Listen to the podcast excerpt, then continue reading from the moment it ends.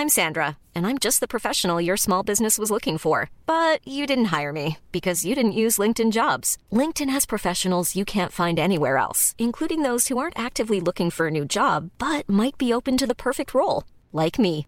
In a given month, over 70% of LinkedIn users don't visit other leading job sites. So if you're not looking on LinkedIn, you'll miss out on great candidates like Sandra. Start hiring professionals like a professional. Post your free job on linkedin.com/people today.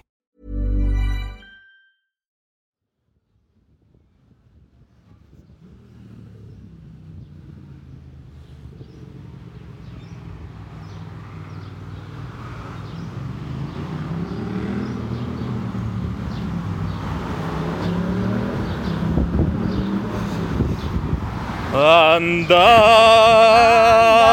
este es el programa de andar. Me ha pillado por sorpresa un poco. He arrancado sin avisar a Marina.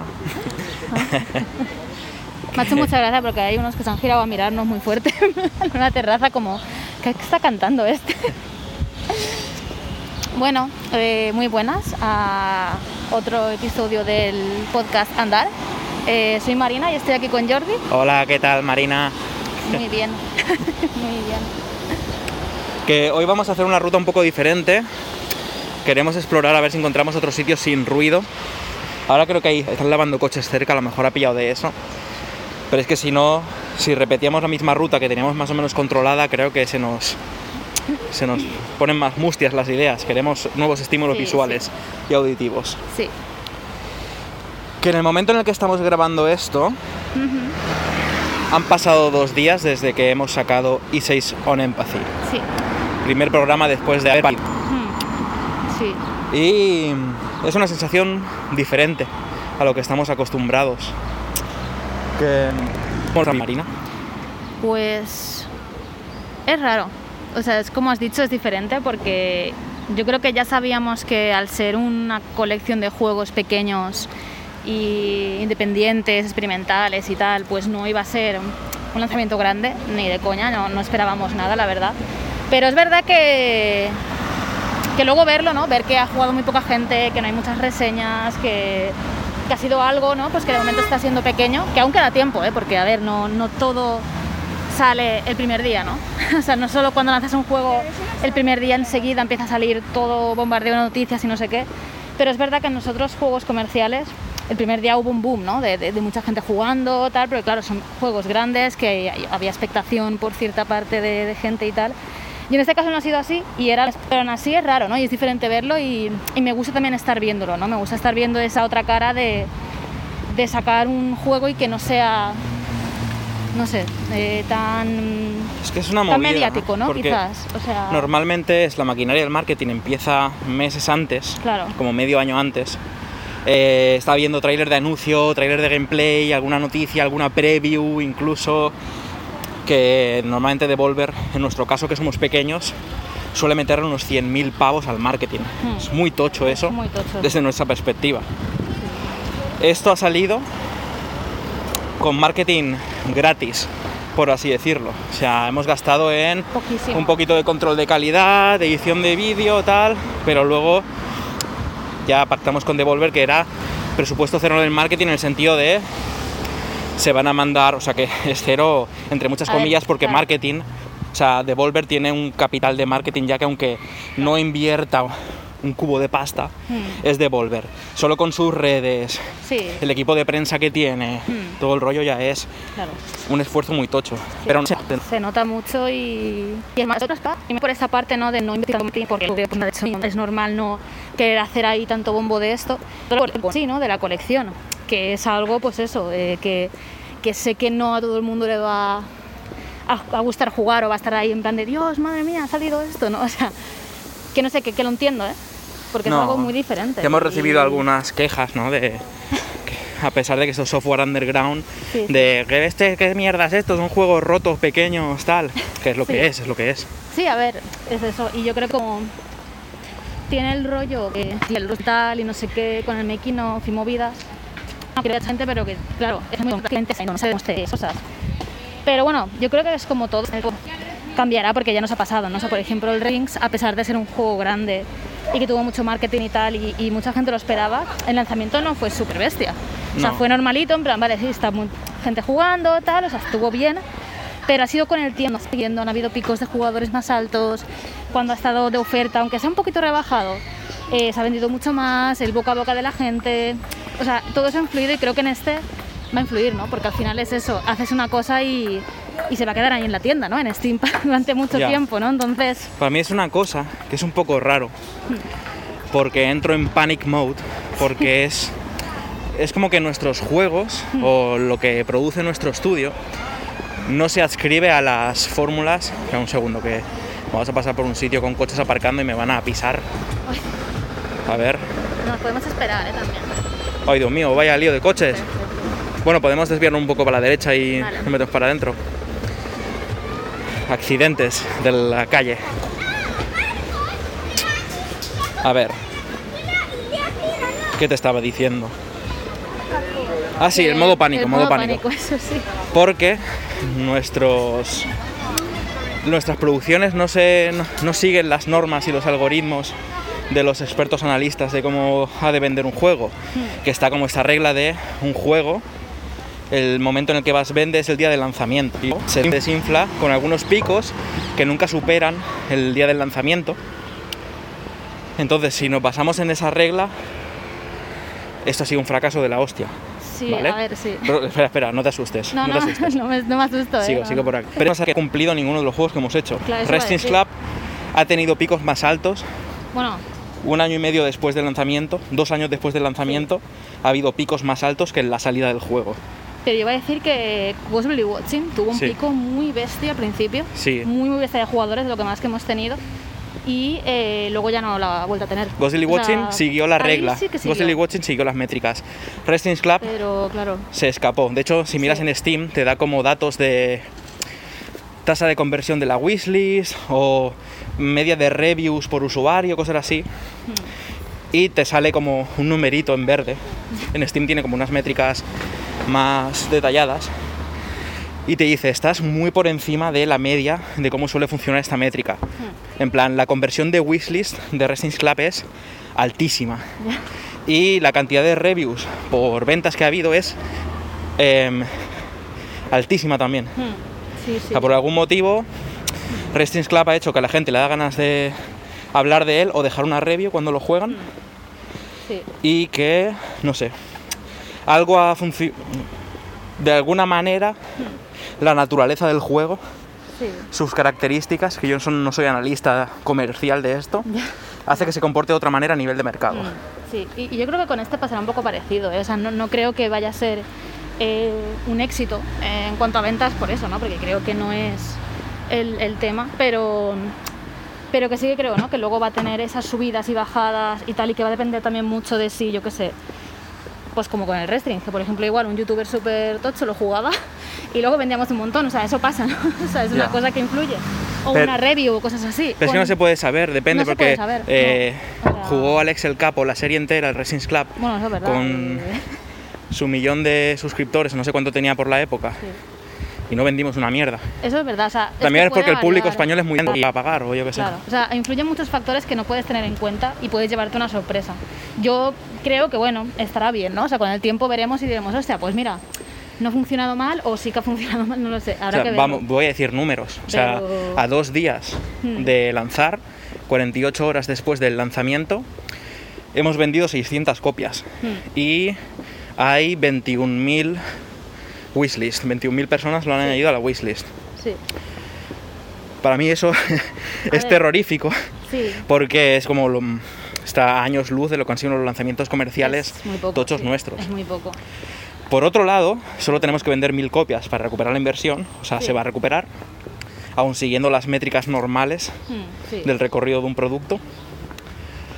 Y aún así, me da la sensación de que de nuevo Hmm, esto se va a convertir, o sea, para mí es un éxito, uno, por la calidad de lo que ha salido, me gusta, y me gusta lo que se ha estado escribiendo y las reacciones que ha producido la poca gente que lo ha jugado por ahora, pero que creo que va a ser una fuente de ingresos más para nosotros, Sí. que se va a ir vendiendo, Hmm, que, ojo, esos juegos se van a vender muchas copias de este. Es normal, con un Restrings Club se vendieron más de Studio Watching porque Hubo un hubo efecto gente, llamada de claro. me ha gustado lo que ha hecho este estudio, quiero más. Es normal, Y en la página de Steam tienes más por este desarrollador. O sea que Sí, pero más allá del dinero, que estamos ahora como mucho con el dinero, porque es verdad que, a ver, es de las primeras cosas que analizas, ¿no? En plan, a ver cómo ha ido esto, porque es un baremo, ¿no? Para ver si ha funcionado o no.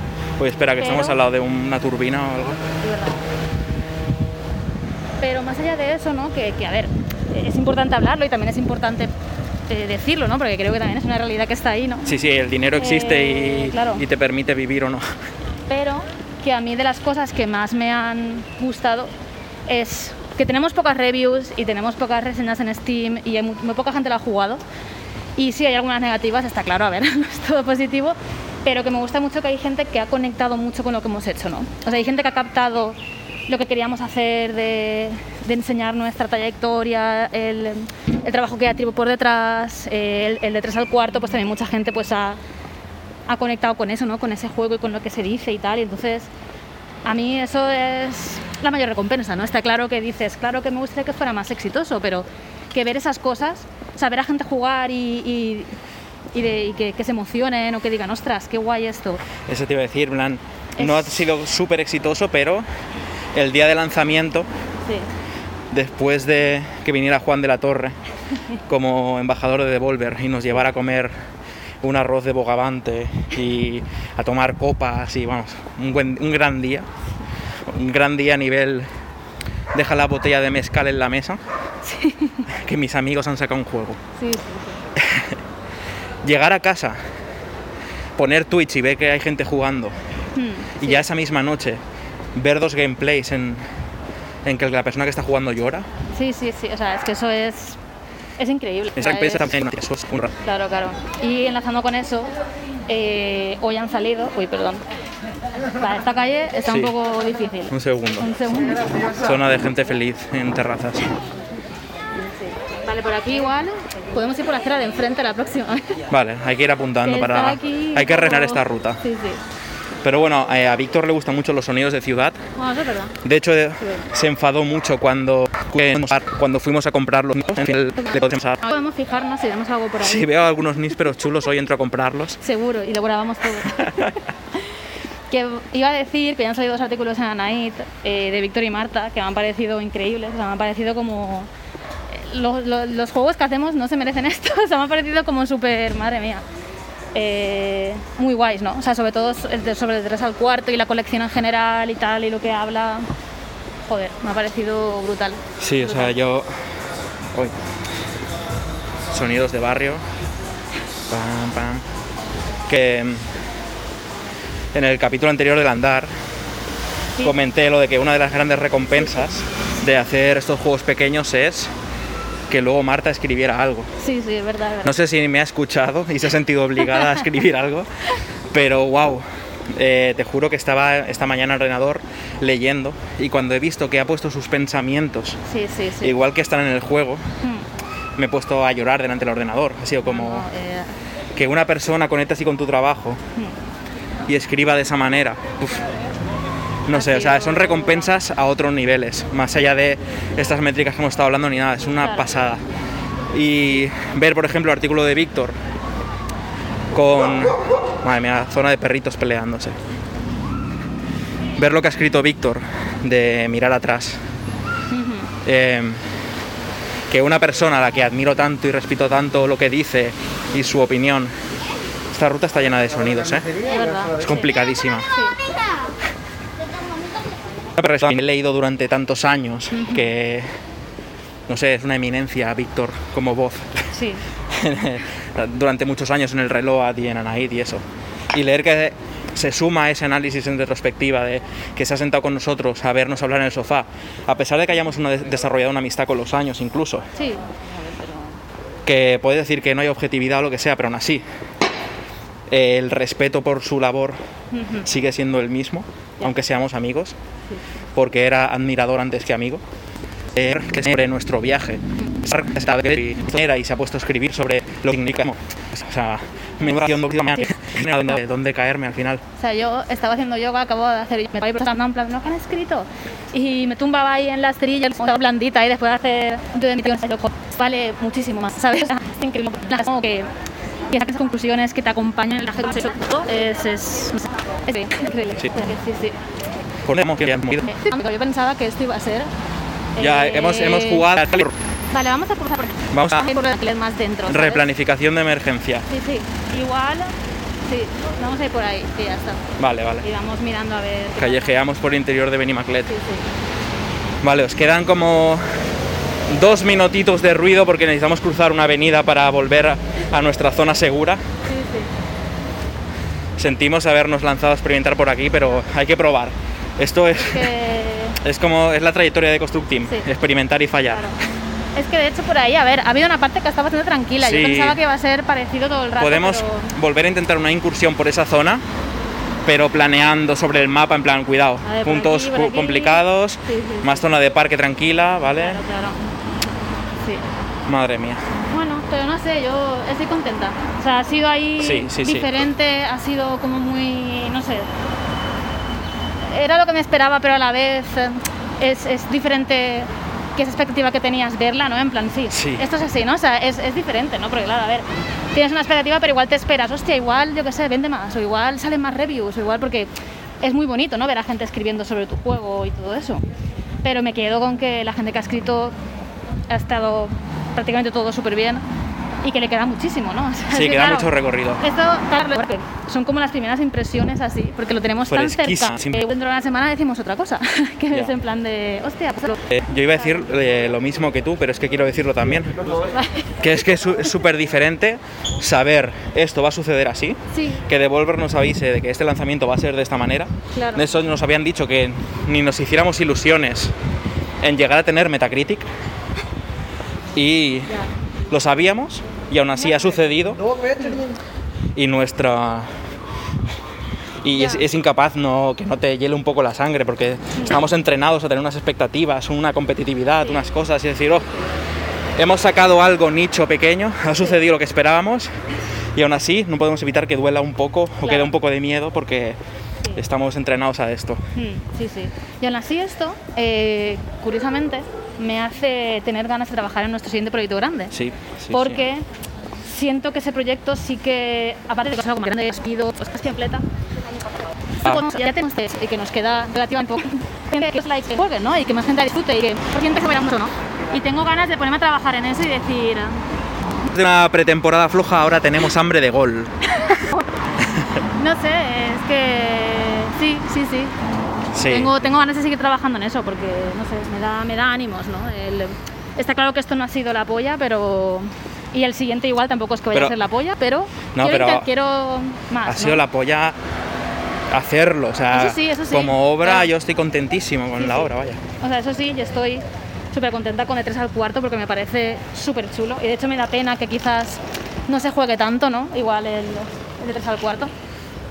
Pero se jugará con el tiempo, está claro. Ya, eso O es, sea, esa es la, la gran baja Claro. de, de este experimento, que de 3 al cuarto para mí es algo Sí. que me hubiera gustado poner, incluso hacer un poco más largo, Ya. porque los que hayáis jugado de 3 al cuarto, de los que estéis escuchando esto, Hmm. eh, después de hacerlo me había quedado con ganas de más, no es rollo, ya lo he terminado por fin.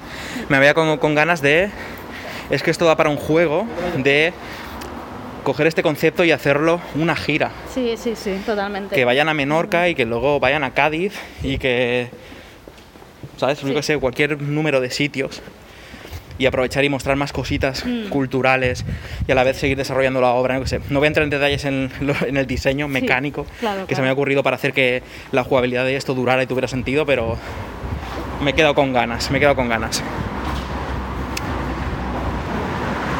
Que mm, teníamos una pregunta. Sí, sí. Eh, Nanaí, alguien ha dejado un comentario preguntando si conocemos el Valhalla y si eh, el juego nos influyó a la hora de hacer el The Destiny's Club. Casi lo conocíamos ya y eso influyó en, en cómo hicimos el Destiny's Club porque, para los que no lo conozcáis, el Valhalla es un juego de un bartender cyberpunk. Es un juego de hacer cócteles cyberpunk, Sí. exactamente la misma premisa que el Resins Club. Claro. Entonces, la respuesta es que no. o sea, Pues un momento, porque no hay manera hoy de. En plan, estamos yendo a la zona tranquila del barrio y aún así hay mucha gente moviéndose en vehículos. así es la vida. ¿Qué pasa hoy ya con esta no sé. actividad? Ya. Estamos grabando el andar, eh, gente. A ver, eh, conduzcan por otro sitio. No conocíamos la existencia de no Valhalla no. cuando es que no estábamos haciendo el Racing Club, es que Claro. es una historia esto, ¿vale? Es más complejo, sí. Cuando acabamos Gods Will Be Watching, el DLC de Gods Will Be Watching, empezamos a trabajar en un juego que se llamaba The Wrestling Club. Y que era, no era Cyberpunk, estaba ambientado en el hoy, era un juego contemporáneo de realismo mágico, en el que estabas en el Wrestling Club, igual, solo que no había Cyberpunk. Y era un juego sobre explorar la creatividad que venía gente que se había quedado sin inspiración a verte y tú con los cócteles estimulabas sus emociones, sus ideas, sus sensibilidades. Y entonces venían a verte fotógrafos, músicos, poetas, Sí. pintores. Y tú les, les estimulabas, tenías conversaciones con ellos sobre la, la creatividad y sobre la carrera de cada uno, cada persona en diferentes puntos en su carrera. Era un análisis en sí sobre la creatividad Sí. que me están dan- dando ganas de hacer conforme te lo cuento. Sí, o sea, la verdad es que claro, tú, tú te acuerdas bastante más. Yo tenía como retazos así de cosas y, joder, no, no recordaba que era tan, tan profundo, ¿no? Quizás. Eh, Y la cosa es que el bar empezaba vacío y cada vez que acompañabas a alguien en hacer algo, te dejaba te dejaba un memento. Sí, En plan, te he compuesto este poema y te lo recitaba. O he hecho esta canción. Y iba ahí en el bar y tocaba la canción. Que además las obras cambiaban según lo que le decías, incluso cambiaba la letra de las canciones o lo que, el tema que habían pintado en el cuadro. Y luego te dejaban ahí, toma, te regalo esta guitarra. Y había una mecánica de decorar el bar con una guitarra firmada, con una- un tríptico de fotos. sí. O sea, tenías como la pared del fondo en la que ibas a poder es. eh, ir poniendo cosas, ¿no? En, eh, en esa pared. sí. Eso es, imagínate poder poner una pequeña escultura, Sí. que ir dejando, o sea, el bar se iba llenando de mementos, era como la galería de logros, solo que tú además colocabas a lo animal. Uy, nos hemos chocado con un, un palo. A lo. Vale, estamos. Está hoy Benimaglet llenísimo, ¿eh? Estamos ahora pasando entre coches subidos en la acera, o sea, ¿hay partido hoy o algo o qué? Que. mm, que tú lo colocabas a lo Animal Crossing, bueno, como un lienzo, como una postal, Sí. y ponías, la guitarra la voy a poner aquí arriba, esta escultura la pongo en el mostrador, en la barra, este, yo qué sé, coloco este poema en la puerta, que me molaba mucho la idea de decorar tu bar Sí. con lo que quedaba ahí, los mementos de gente creativa. Era muy guay y además hiciste un prototipo del diseño de, de hacer copas Sí. que era. Pues a ver. Joder, es que er- era, era mejor que el Racing Club, qué locura. Claro, porque podías decoraciones y cosas. Claro, a las porque- copas y era un poco diferente también, ¿no? No, era muy, era muy diferente Sí. porque, como era un juego sobre la creatividad, Hmm, en el Wrestling Club era como una versión reducida sí. en la que simplemente eh, afinabas una emoción concreta Mm. y ya está. Pero en este, tu creatividad eran las copas. Y ponías sombrillas, rodajas de limón, Sí. elegías el tipo de vaso, un- uno verdad, alto con forma triangular o un Boston Shaker o un... sí. Y tú comprabas los licores que querías, o sea, era Mm. como que... Y no tenía indicaciones de qué tipo de emoción estás tocando ni nada. No, era como. Era simplemente exprésate haciendo un cóctel, se lo sirves a esta persona y esa es, es tu input creativo. Hmm, Joder, está muy, está muy guay la idea. Sí, Qué horrible fue pararla, ¿eh? ya, ya, ya. O sea. O sea, madre mía, hoy no, no tenemos dónde escondernos, ¿eh? A la gente hoy ha dicho, vamos a sacar nuestras motos grandes y nuestros coches ruidosos. Vamos, podemos ir para allá. Sí, sí, que- vámonos al campo. Más tranquilito, sí. Que, mm, Sí, que está muy guapo, lo dejamos de hacer porque salió la oportunidad, vino Eleven Beats Sí. y nos ofreció financiarnos el desarrollo de Atticus 7, el famoso juego Space Opera que nos mandó a la mierda a todos. sí, un poco. Y Esa idea, joder, me gustaría rescatarla para algo, ¿eh? Está muy guay, está muy guay. Está muy bien, lo que pasa es que ya hemos hecho un juego de cócteles, entonces, claro. No, pero la idea de... Tenía... No, no. Mira, esa idea aplicada a lo que... Hmm, Y había una que era de una instructora de creatividad, Sí. una monitora de coaching, Sí. que tenía un jardín zen en mitad ahí del delta. Sí. Entonces recibía visitas de gente creativa que quería recuperar la creatividad. Sí, Hay mucha vida hoy en Minimaclet, ¿eh? es normal, ¿no? Es normal, normal. Ya no me quejo más. Ahora Ya ya, está, ya está. lidiáis con el ruido que haya y ya está. Pero sí, sí. Se da la hora, igual puede ser. Que es lo que estábamos desarrollando un... Mm, Bueno, desarrollando. Tuvimos una idea que no llegó a pasar Sí. de ser una instructora en el Delta del Ebro y viene gente con bloqueos creativos y tú les ayudabas. Y la cosa es que este sí que se veía como un Animal Crossing. Se veía a la vista desde arriba Sí, y tú colocabas donde querías las esculturas y las obras de arte que te dejaban en, Mm. en tu taller, en tu casita ahí zen. Esos juegos eh, me gustaría mucho hacerlos. Sí. Y claro, y es que claro, me han pasado dos cosas después del lanzamiento de esto, de Elysian Empathy. Que por un lado me apetece hacer juegos pequeños, porque he visto lo que somos capaces de hacer en un fin de semana y es como, joder, quiero hacer más cosas así. Porque, porque mola mucho y porque hace mucho tiempo que no hacemos ludundares ni nada, porque hemos estado en el proyecto grande. Entonces, me apetece volver a tener esa cosa de algo pequeño que lo sacas y ya está, ¿no? Un segundo que hemos visto un amigo. Que estamos grabando un programa ahora, o sea que, Que vaya que vaya bien. Hasta luego. Que... A ver, por aquí, por ahí, por ahí. Por aquí tiene que haber menos gente. que por un lado eso me apetece hacer esas cosas pequeñas, pero por otro lado me apetece hacer el juego grande porque es como lo que está ahí, se ha quedado, ¿no? En plan, eh, lo tengo ahí en la mente como enquistado, ¿sabes? De que quiero acabar eso, ¿no? Para sentirme más libre. Sí, sí. Pero decir, joder, esto es un juego tocho que estamos trabajando mucho tiempo tal y sacarlo y ver qué pasa con Sí. él, ¿sabes? Pero tengo esa dualidad y me gustaría mucho hacer esa- esas ideas que teníamos de las historias del Ebro y no sé Historias qué. del Delta del Ebro, sí. Pero bueno, quién sabe, yo ¿Quién qué sé. Todo esto siempre acaba en un lado o en otro. ¿Cuánto tiempo llevamos grabando? 27. 27 minutos, vale. Esto es lo que hemos tardado en llegar al tema de hoy, porque hoy tenemos tema. Bueno, espérate.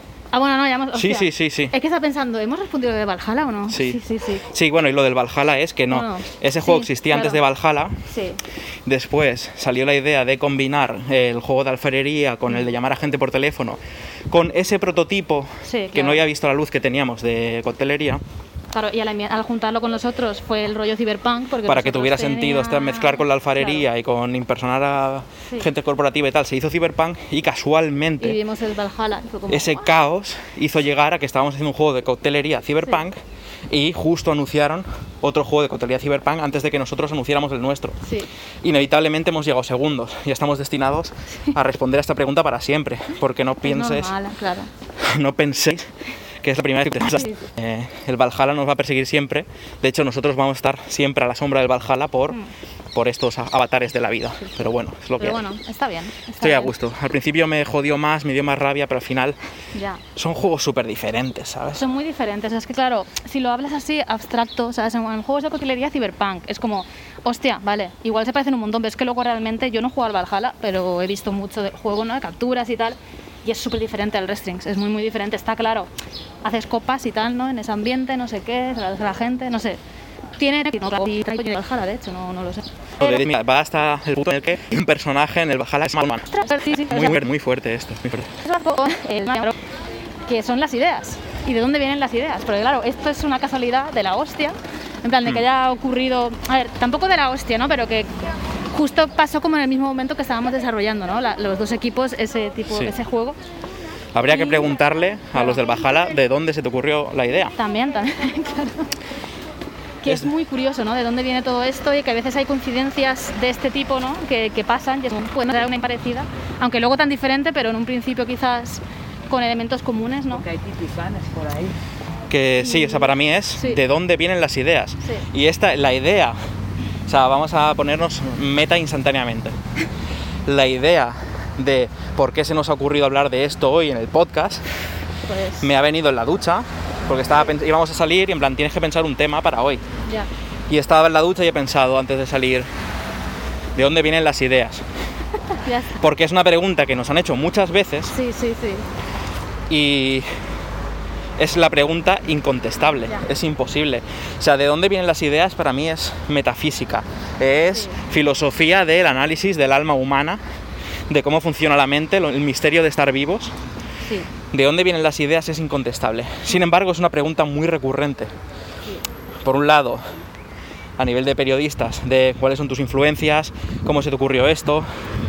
Muchas veces no hay una gran historia de sí, estaba navegando por por el lago de los seis gatos y tuve una revelación al ver cómo la gente se... A veces es, yo qué sé, loco, XD. Sí, la ¿Sabes? mayor parte de las veces que nos preguntan eso es como, uff, eh, no lo sé. ¿Para qué quieres saber eso? Jaja, saludos. En plan, pues igual a ti se te ocurrió algo, o estábamos bromeando y salió una idea y se convirtió en otra y no sé qué. O sea, a veces es tan azaroso que Pero no se sabe. Hoy me voy a enfrentar, no me voy a rendir, hoy me voy a enfrentar a esa pregunta de verdad. Venga. Porque tenemos el tiempo. Porque normalmente.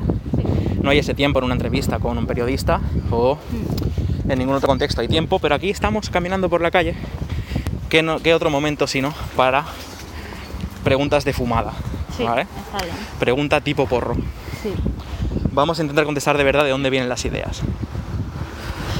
Pues a ver, supongo que los científicos, vale, esto igual debería haberlo leído o debería haberme interesado. ¿Qué miras? Espérate, es que hay, hay- Estás ahí como súper... hay- hay un, hay un- Estamos en el campo de Ah, fútbol de- vale, vale, del, vale. del equipo de fútbol de Benimaclet, que es un descampado. Mira, esto de hecho puede ser la foto de hoy. Vale, va. Es un descampado de arena. El otro día estuvimos viendo un partido del Benimaclet. Y están peinando la tierra, están como preparando la tierra, porque es un campo de tierra del Benimaclet Club de Fútbol. Y es un coche viejísimo chirriando, que está como con un arao del campo, batiendo la tierra, haciendo como derrapes por la arena. ¿Puedes A ver la así foto. O hacerla en vertical. A ver, Espérate. a ver cuando pase ahora el sol, es el coche por, por el sol. Porque es de putos locos esto, ¿eh?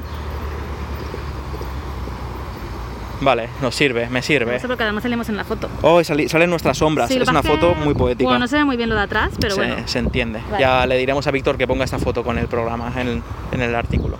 Sí. Está muy bien, es muy curioso, ¿eh? La verdad. Súper curioso ver a un hombre con un coche viejo arando la tierra de un campo Sí. de fútbol de, de regional o de no sé qué división será Sí, esto, pero sí, yo qué sé. muy heavy. Bueno, pues. a ver, espérate. Estaba diciendo que a nivel cien- científico Quiero cruzar, pero vienen coches, así que me voy a esperar. Sí, que a nivel científico, supongo que igual debería. Me gustaría igual haberlo leído, porque yo qué sé. Seguro pues, que hay un muy interesante donde hablan algo, de esto, ¿no? Claro, habrá cosas. Pero supongo que al final es todo choques de neuronas y conexiones eléctricas que tenemos en el cerebro y movidas que no, no, no sé ni explicar, la verdad. O sea, de, de- en una parte de nuestro cerebro, que es donde está la creatividad y cosas así, no sé si es por delante o por ahí, eh, pues ahí cruzan cosas, ¿no? Eh, impulsos que recibes del exterior, eh, impulsos de conversaciones, de cosas que haces, ¿no? Y creo que eso se junta y provoca chispas que generan cosas nuevas. No lo sé. Sí, me parece interesante, ¿eh? es un continuo Big Bang. Dentro de nuestra Claro. cabeza hay electricidad, Sí. ¿vale? Hay moléculas, eh, átomos viajando todo el rato y algunos chocan. Hmm. Y eso hacen pequeños Big Bangs que expanden, que muchos mueren sin más y algunos, como que esto está pasando trillones de veces Sí. eh, en tu cabeza Hmm. a nivel atómico Claro. y algunas tienen la suerte de que acaban formando Ya. una, un átomo suficientemente cerca, ni muy cerca ni muy lejos de un sol eléctrico, en el que se cumplen las condiciones para crear vida y evoluciona la vida ahí, se puebla de microorganismos, hay agua, hay vida y eso germina en una idea. Supongo que habrá algo así. O sea, el universo se entiende a nivel macro igual que a nivel micro. O sea, sí, sí, eh, yo qué sé. Pero, pero sí, supongo que habrá algo así, ¿no? En plan, porque muchas cosas que de cómo pensamos y cómo funcionamos son reacciones a lo que está pasando, ¿no? Supongo también. O sea, luego hay un proceso de Sí. pensar, ¿no? También sobre lo que tienes dentro. Pero luego muchas veces ese chispazo que te viene de eso no ocurrió una idea. No, o sea, yo creo que igual subconscientemente e inconscientemente el, el cerebro está todo el rato haciendo cosas ahí sí, dentro. sí, sí. Entonces, claro, igual de repente dos ideas se chocan y, y- y se están chocando todo el rato, pero es eso, una se choca que te que es más potente, por así decirlo, que- o te llama la atención a nivel cerebral. O sea, no, no sé bien cómo explicarlo, ¿vale? Pero que hay algo ahí, ¿no? que ese choque de cosas te diga, hostia, se me ocurrió, eh, pues eso, ¿no? Vamos a hablar de cómo salen las ideas. Claro, o sea, E- ¿cómo, eso es- cómo se me ha ocurrido hablar de esto Claro. para empezar? Al final es eso. Y supongo que toda la creatividad y todo eso, al final está... ¡Ay, que hay un gato! Me estaba señalando, en plan, vamos Sí. por ahí. Yo pensaba que era de ir, pero hay un gato ahí debajo Hay de un un coche. pequeño tuxedo debajo de un coche. Parece muy asustado, ¿eh? Está fuera de su territorio, no sabe hacia dónde moverse. ¡Ay, qué cosa! Madre mía. Yo creo Vale. que mm, las ideas no se tienen, Mm. las ideas te tienen a ti. Ya. En el sentido de que no es nunca un esfuerzo consciente, porque nadie te Ya. dice ten una idea Sí, y tú no eliges tener una idea. Eh, ya. puedes tener creatividad, Hmm. sobre todo, o sea, porque hay dos maneras en las que un proyecto empieza. Una es que se te haya ocurrido, que es la magia de estar vivos y ese accidente de la vida, Sí. o dos, que alguien te encargue algo. También. A partir de que te encargan algo es resolución de problemas, Pensar sobre eso. ya, pensar, o sea, sí que es un esfuerzo más activo, pero esa chispa Sí. original de vamos a hacer un juego sobre un calderero Ya. que cocina las vísceras de la gente y le pintan su espalda con sangre. claro, eso que se te ocurrió y sí que lo cuentas como que se te ocurrió por algo, que la tirada del tarot que hiciste, viste hay cosas y tal, pero claro, realmente eso viene dado de muchas otras cosas, ¿no? Que tenías dentro en la cabeza, supongo, ¿no? Sí, O sí, sea, sí. porque al final no sé si te puedes inventar algo totalmente nuevo. No, no, o sea, o sea, decir, puedes el, mezclar cosas y que esas cosas provoquen una cosa diferente, pero siempre va a venir de algo, ¿no? Creo. el cerebro es algo experiencial. Mm. La realidad no existe, la realidad es percibida, así que para crear hay que percibir. Claro. Y la cosa es que creo que hay herramientas para facilitar Mm. o provocarte ese, ese choque feliz de ideas, Sí. que en el caso de Dear Substance of Kin, que lo, lo explicamos en, el, en unos documentales de Essays on Empathy, fue con un tema dado de la Lundare, que era la vida es moneda, life is currency, y em, me levanté muy temprano, me preparé un té, de, de manera ritualística casi, estaba yo solo, toda la casa durmiendo, me saqué la baraja del tarot, me puse a escuchar con los auriculares una música muy siniestra porque me apetecía eso. Y me empecé a echar una tirada de cartas para saber qué íbamos a hacer, de qué iba a ir el juego. Y me salió la carta de el diablo, que en una baraja que tengo yo de un diseñador de Los Ángeles, que me gusta mucho el arte de la baraja, no es el diablo como tal, era un bosque rojo con una serpiente arrastrándose en medio de las hojas de otoño Hmm. y con la música, interpretando las cartas que salieron, el té, ese tipo de, de cosas, boom, chocaron. Y lo vi. O sea, es que no se me ocurrió. Estaba de pronto viéndolo, se abrió una ventana dimensional a ese mundo de Dear Substance of Kin Sí. y buf, cogí la libreta como un poseso y empecé a anotar todo lo que veía. Sí. Y puedo encontrar referencias porque empecé a meter cosas de Blasco Ibáñez claro. de La Barraca, de Cañas y Barro, ese tipo de historias de hambre, de Valencia en, en el siglo pasado o el anterior, porque ya no sé en 2021 qué siglo es relativamente esto, pero... No sé ni qué estamos. em, sí, sí, sí. y claro, empecé a meter cosas y referencias. También metí la referencia de esa profesión de la que me hablaron tus padres, que era el sustanciero. El sustanciero es increíble. que era un hombre que iba por ahí con una pata de jamón, un hueso de jamón, y por unas monedas entraba en tu casa y bañaba la pata de jamón un rato en tu olla de caldo Mm. para que cogiera sustancia. Sí. Era el sustanciero. Mm. Lo dejaba un ratito, sacaba la pata de jamón y se iba a otra casa. Sí. Entonces, entre ese... es- Y es un cúmulo de cosas, sí. Que, que, que ¿por, qué se te, ¿Por qué se te viene a la cabeza el sustanciero en ese momento? ¿Por qué se juntaron todas esas cosas? Pues Eso yo qué es. sé, claro. Ese, Ese es el misterio. Pero sí, yo creo que gran parte de, de la creatividad, o sea, porque la creatividad se puede entrenar. O sea, la Sí, creatividad sí, sí. que es algo que puede ser como un músculo, ¿no? Que adquieras. O sea, sí que hay gente que quizás, no sé, todos tenemos creatividades diferentes y quizás hay gente que por cómo su cabeza eh, funciona, chocan las ideas de manera diferente y quizás puede ser más creativa o más, no sé cómo decirlo, más eso, o, o- o por cómo funciona, eh, no sé, quiero leer sobre esto ahora. Es, O sea, es una, la- habili- es una habilidad, pero ¿eh? que sí que creo que es algo que se puede entrenar muchísimo porque con el tiempo y con mucho trabajo puedes cada vez eh, desarrollar eso mejor y ser más creativo y tener más ideas. Y creo que mucha gente, quizás su manera de, de trabajar y de desarrollar cosas nuevas es a base de trabajo. O sea, no Sí, es en plan de... sí, sí. La que no típica es- frase de la inspiración te tiene que coger trabajando, ¿no? Claro, que no es de, ah, no, yo, mira, pues hago mi vida y de vez en cuando se me ocurre una idea, ¿no? Sino que mucha gente que creo que trabaja mucho, desarrolla muchas cosas por poco inspiradas quizás que Sí, estén, ¿no? sí, sí. Y con eso pues vas sacando más cosas y con el tiempo sacas más cosas. Pero aún así, quizás, aunque hayas estado mucho tiempo desarrollándote creativamente, por así decirlo, ¿no? Y experimentando y tal, quizás no, no es que vayas a mejor tampoco, ¿no? O sea, que, quiero decir que es un viaje, ¿no? Entre muchas cosas, eh, pero sí que, no sé, eh, es, es muy curioso, ¿no? Porque nunca sabes bien por qué pasan las cosas que pasan, ¿no? Y porque tu mente a veces funciona así, ¿no? Porque ante, yo qué sé, esa misma tirada de tarta, me hago el té, me escucho la música, me pongo a hacer la tirada y me sale lo mismo.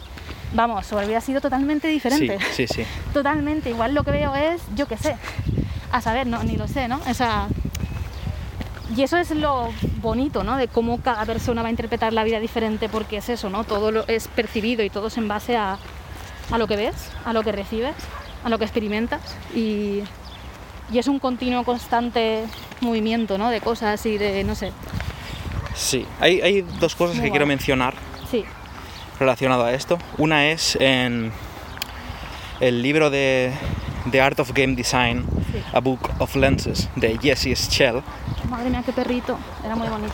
un Golden Retriever saludando. Sí, Pues en el libro de The Art of Game Design, de Jesse Schell, hablan de esto de, de dónde vienen las ideas. Hoy por este camino no, que es donde casi nos matamos el otro día.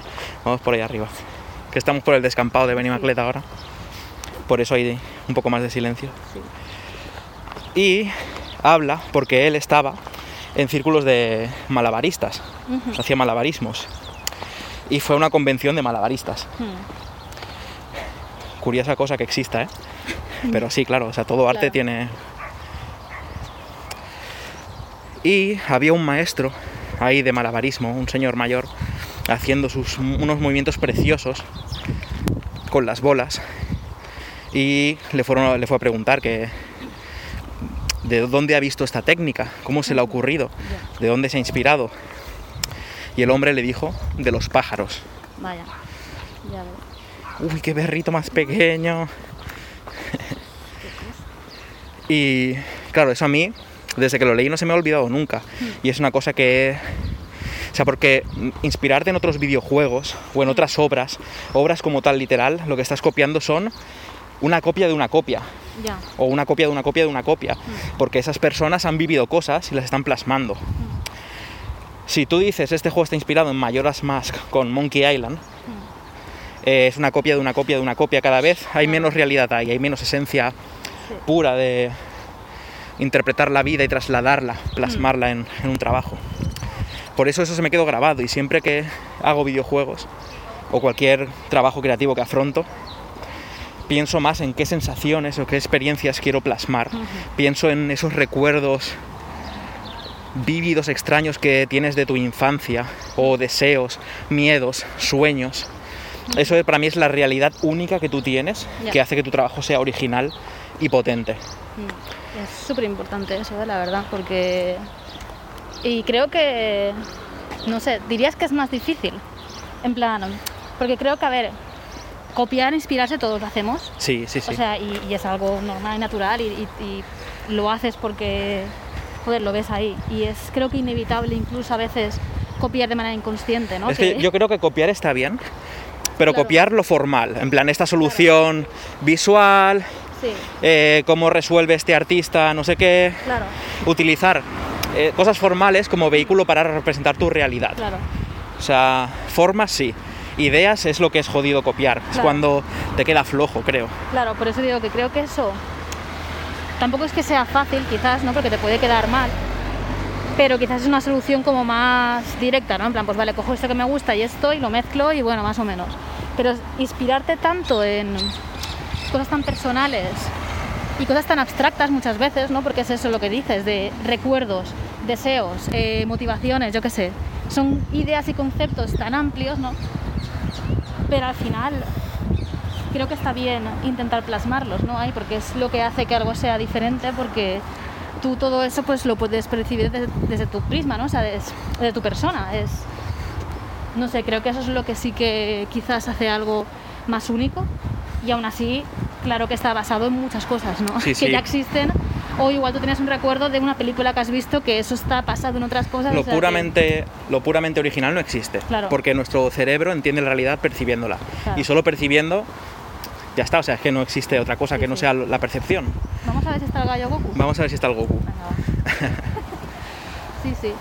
Claro, o sea, este Mm. encuentro, por ejemplo, con el gallo Goku es algo que solo vivimos nosotros dos y que plasmarlo de pronto hace que algo se sintiera súper auténtico. Imagínate Claro.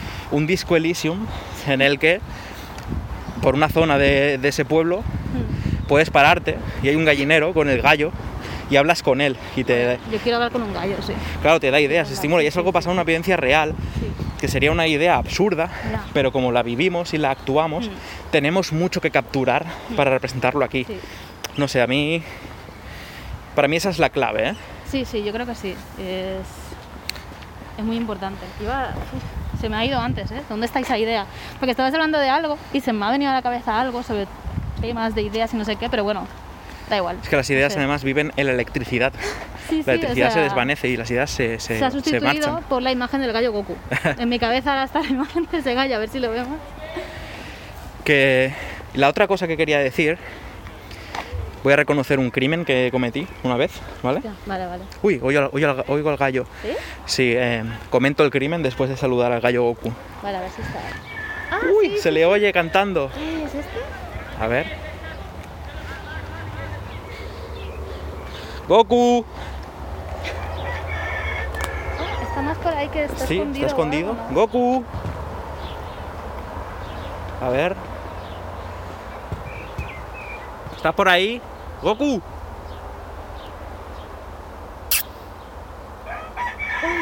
Está muy escondido, ¿eh? Está escondido hoy. Goku, Goku. Bueno, hoy algún día conseguiremos que salga y hablamos con él. Sí. Hoy está como escondido en alguna zonita o algo. Debajo de un esperero, ¿eh? Debajo de un nisperero, del cual no vamos a entrar a coger nísperos porque es una propiedad privada. ¡Yeah! Goku, que estás ahí, está como en una casa, en una cabaña. Sí. No podemos, no podemos verle hoy. Bueno, un saludo, ¿eh? A ver si mañana te sales o algo. Venga, hasta luego.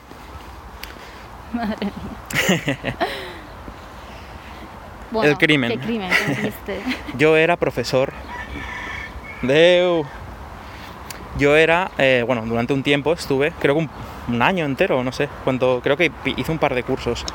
Instructor de informática para personas de la tercera edad en un programa de la Caixa. Hay gatos ahí al fondo. ¿Hay gatos al fondo? ¿Vamos por ahí? Sí. Vale, pues era instructor de informática para personas de la tercera edad en un programa social de la Caixa, ¿vale? Y estuve un tiempo ahí enseñándoles nivel que era un ordenador, o sea, esto es una pantalla, esto es el ratón, cómo encenderlo.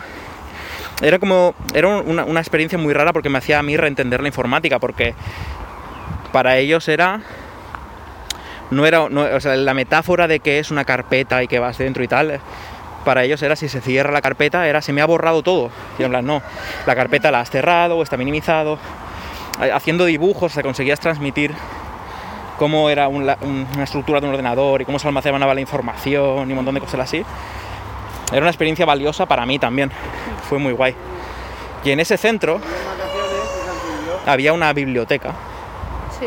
de, de libros que no tocaban nadie. En plan, libros que podías cogerlos y, y, pone- y ponía rollo la ficha de última fecha de sacada de que lo habían pillado aquí hace 10 años, cosas así. Pero, ¿qué tipo de libros eran? O sea, era una sección... Eran libros porque el centro social se tenía que justificar tener ahí como una pequeña biblioteca o algo Vale, vale. y pues yo qué sé, sobre ofimática o sobre Ya. cualquier libro que pillaran que era de estudiar. Era muy pequeña, ¿eh? solo varias baldas. Sí. Y había un libro ahí que era sobre la creatividad. Entrena tu creatividad. Vaya, vaya. Y un día cogí, él me estaba llamando, cada vez que iba a dar clases me llamaba, lo miraba, él, el libro me miraba a mí. Cogí un día y lo robé. Ostras. Me lo llevé en el bolso, Sí. a tomar por culo. Venga, ya está. Bueno, a ver. Yo lo veo como que ha sido como prison break. Además, le estaba robando a la puta caixa, ¿sabes? Bueno, a ver. Me siento más culpable, me sentí más culpable en aquella época que ahora, que den por culo al puto banco. Sí, sí. Pero iba a decir que, a ver, que era un libro que no le estaban dando porque sí, y tú igual le Sí, diste sí. uso. Robin Hood, liberador. ¿Le has dado uso? Sí, sí, sí, ahora voy a hablar del libro. Y hice un ejercicio en ese libro, porque era un libro de ejercicios para desarrollar la creatividad. Hmm. Lo tenemos en casa aún, ¿verdad? Ostras, pues no sé. Es que me suena mucho este libro y no recuerdo si es. Sale la cara de Albert Einstein. No, no, no. Creo que lo tienes en tu casa en Barcelona, Sí. en Santa Coloma. Porque me suena de verlo, de que me hablaras de él y de hablar de esto hace como mil años. Y no lo sé, luego lo miro en casa por si acaso. Pero creo que no. Vale, entonces, hay un ejercicio que recordaré siempre. Que te decían, coge una hoja de libreta Sí. o papel y lápiz o que sea para escribir y escribe qué tienen en común eh, una cama, un lápiz y una cerveza. Sí. Luego, joder, le dabas vueltas a mí, en plan, joder, ¿cómo resuelvo esto? Hmm, Em, pues yo qué sé, no me acuerdo qué puse, algo. sí. Luego te decía, vale, esa es una respuesta, ahora escribe cuantas más respuestas posibles, todas las que puedas, 20 a esta pregunta. venga. Esta pregu- y decía, todas las preguntas Hmm, tienen infinitas respuestas, sí. a no ser que sean matemáticas a lo mejor, ya yo qué sé, a nivel creativo me refiero. Y de pronto se me abrió un mundo, porque empecé a pensar, llegué a poner como 5 o 6, vale, yo qué sé. ¿Qué tienen en común una cerveza, un lápiz y una cama? Pues que los puedes usar a la vez, ya. que todos son objetos producidos por el ser humano, que, Los puedes coger, por ejemplo. Bueno, ah, bueno, lo de usar todos a la vez, es verdad. que los puedes lanzar desde un avión, Sí. que se los puedes vender a alguien, que puedes pintarlos al óleo. Sí. O sea, es que mm, puse como 5 o 6 que eran menos creativas que esta, porque ahora noto el efecto de ese ejercicio para mí siempre, porque las respuestas son infinitas. Conseguí escribir solo 5 y 6 y las siguientes páginas eran un montón de soluciones. Mira, mira todo lo que puede ser. Tienes la mente seca. Hmm. Estás, o sea, la creatividad son respuestas infinitas. Piensa fuera de la caja, lo típico. claro. Sí. Y desde entonces he estado haciendo ese ejercicio por el resto de mi vida. Siempre que tengo que dar una respuesta a una pregunta creativa, nunca me quedo con la primera. Pienso 20, pienso 40. Hmm. Sí, De hecho, juego, en plan, a ver cuándo se me acaba. Porque sé que no se puede acabar nunca. Me acuerdo hacerte, no sé si te acuerdas una vez, Hmm. una pregunta a tono de esto, creo, de este ejercicio de maneras de cortarse el bigote. ¿Te suena de algo? No, ahora no lo sé.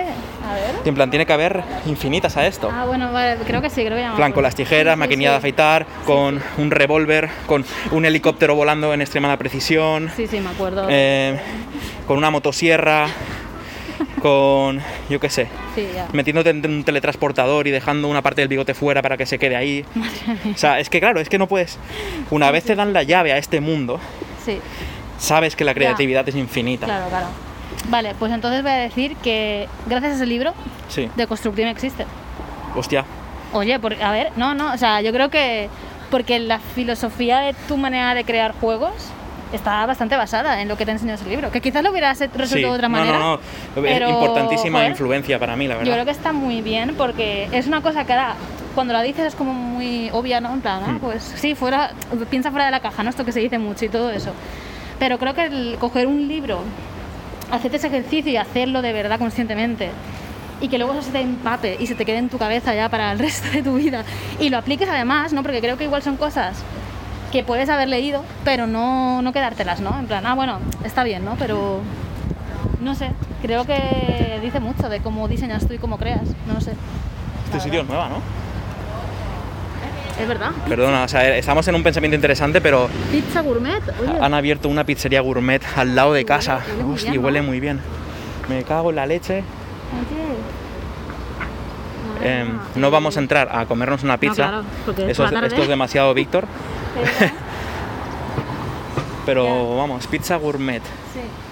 Eh, productos naturales de Valencia. Eh, pues, vale, está en el- si al que le interese está en el carrer de Masquefa, número 64, madre en. Benimaglet. Ya lo probaremos y lo os, probaremos, os diremos sí. impresiones. Qué bien, qué bien.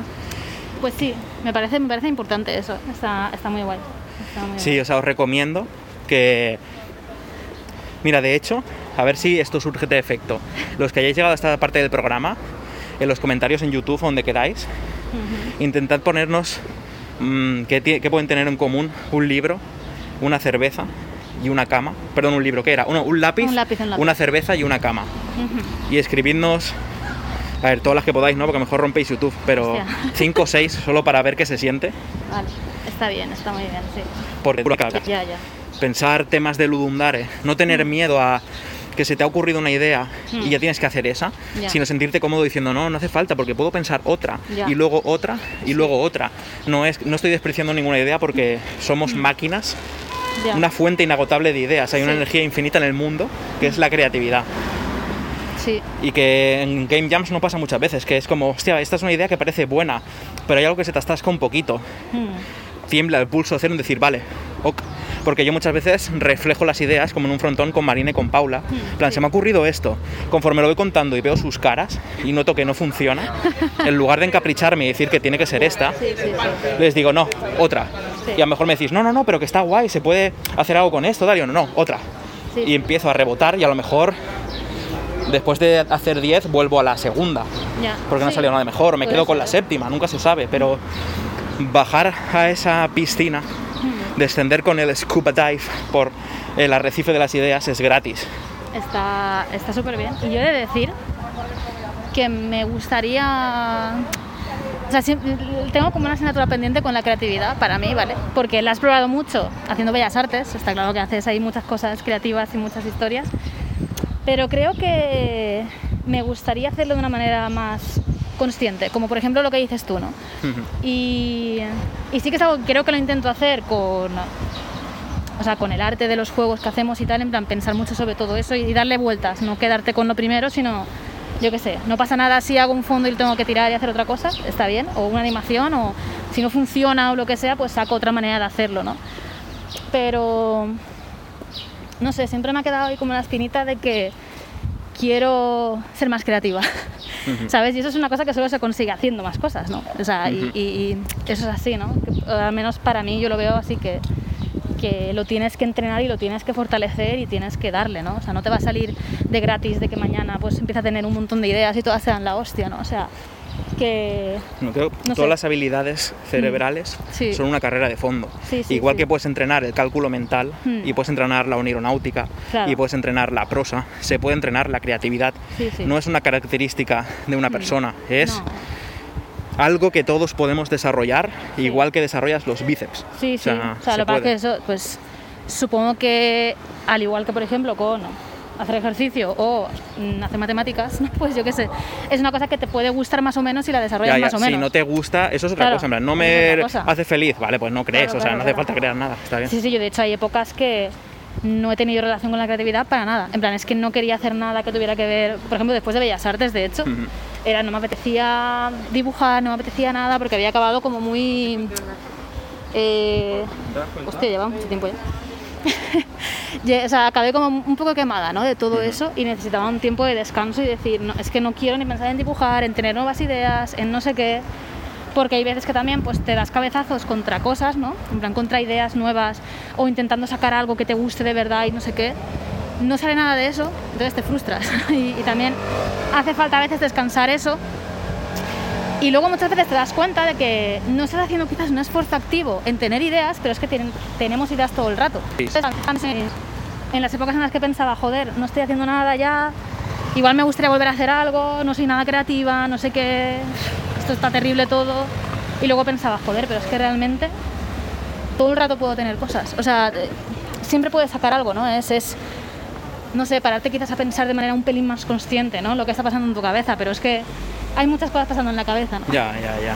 Y no sé, pero Está muy guay. A mí es un tema súper interesante y que el tema de cómo funciona el cerebro en relación a esto también me, me no sé, me apetece ahora verme un programa, ¿sabes? De, de, a ver cómo funciona esto, tal. No sé. Por cierto, Sí. avanzando ya, que la gente va a preguntar qué libro era, este de donde saqué el ejercicio, Sí. eh, no vale la pena. El resto del libro era una mierda, porque era típico libro producto de que han juntado ejercicios de creatividad, búsqueda en Google y los habían puesto en capítulos, no vale la pena. Ese era el único ejercicio bueno. Luego había uno de estos nueve puntos, traza una línea que los pueda unir. Ya, ya. Rollo triquiñuela de clickbait. Joder. Y hacías, no, ves, porque si hubieras dibujado la línea un poco más lejos, me avancé por ese libro, me sentí raro, triste y dije, esto es una mierda. Pero ese primer ejercicio me salvó la vida, o sea que Sí, sí. con ese primer ejercicio está bien, no tenéis que comparar el libro ni nada. Está bien, ya está. Os salvo la vida no diciendo qué libro era. Pues sí. Y nada, Pues em, nada, eh, vamos a parar aquí porque sí. si no vamos a dar como la segunda vuelta al barrio, porque ya ya, hemos acabado el recorrido, vamos. estamos caminando otra vez. Un ratito largo. Muchas gracias por Sí. escuchar el Andar. Este es el programa de Andar. Andar. Nos han dicho que tenemos que ponerle más letra Es verdad. algún, algún día. Ya, a ver. Es que esto sale del corazón en la Ya. canción esa, entonces Sí. escribir la letra me parece turbio. Ya. Quiero que esto salga de, de mi corazón igual que sale del corazón de Arguiñano cuando canta él. Pues sí. En fin, muchas gracias, Muchas eh, Marina sí. González por acompañarnos en este paseo. Nada, muchas gracias a ti por acompañarme en este paseo. Nada, muchas gracias por escucharnos y dejarnos comentarios y todo. eh, es increíble. Así que nada, seguiremos dando paseos. Pues sí. andando por aquí. Un besito a todo el mundo. Hasta la próxima. Adiós. I'm Sandra, and I'm just the professional your small business was looking for. But you didn't hire me because you didn't use LinkedIn jobs. LinkedIn has professionals you can't find anywhere else, including those who aren't actively looking for a new job but might be open to the perfect role, like me.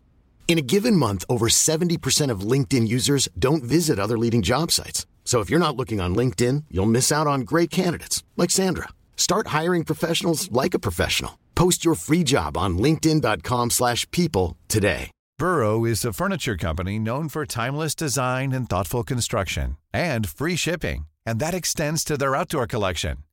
Their outdoor furniture is built to withstand the elements, featuring rust-proof stainless steel hardware, weather-ready teak, and quick-dry foam cushions. For Memorial Day, get 15% off your Burrow purchase at burrow.com/acast and up to 25% off outdoor. That's up to 25% off outdoor furniture at burrow.com/acast.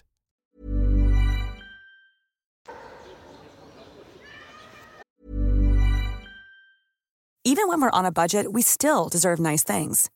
Quince is a place to scoop up stunning high-end goods for 50 to 80% less than similar brands. They have buttery soft cashmere sweaters starting at $50, luxurious Italian leather bags, and so much more. Plus, Quince only works with factories that use safe, ethical, and responsible manufacturing. Get the high-end goods you'll love without the high price tag with Quince. Go to quince.com slash style for free shipping and 365-day returns.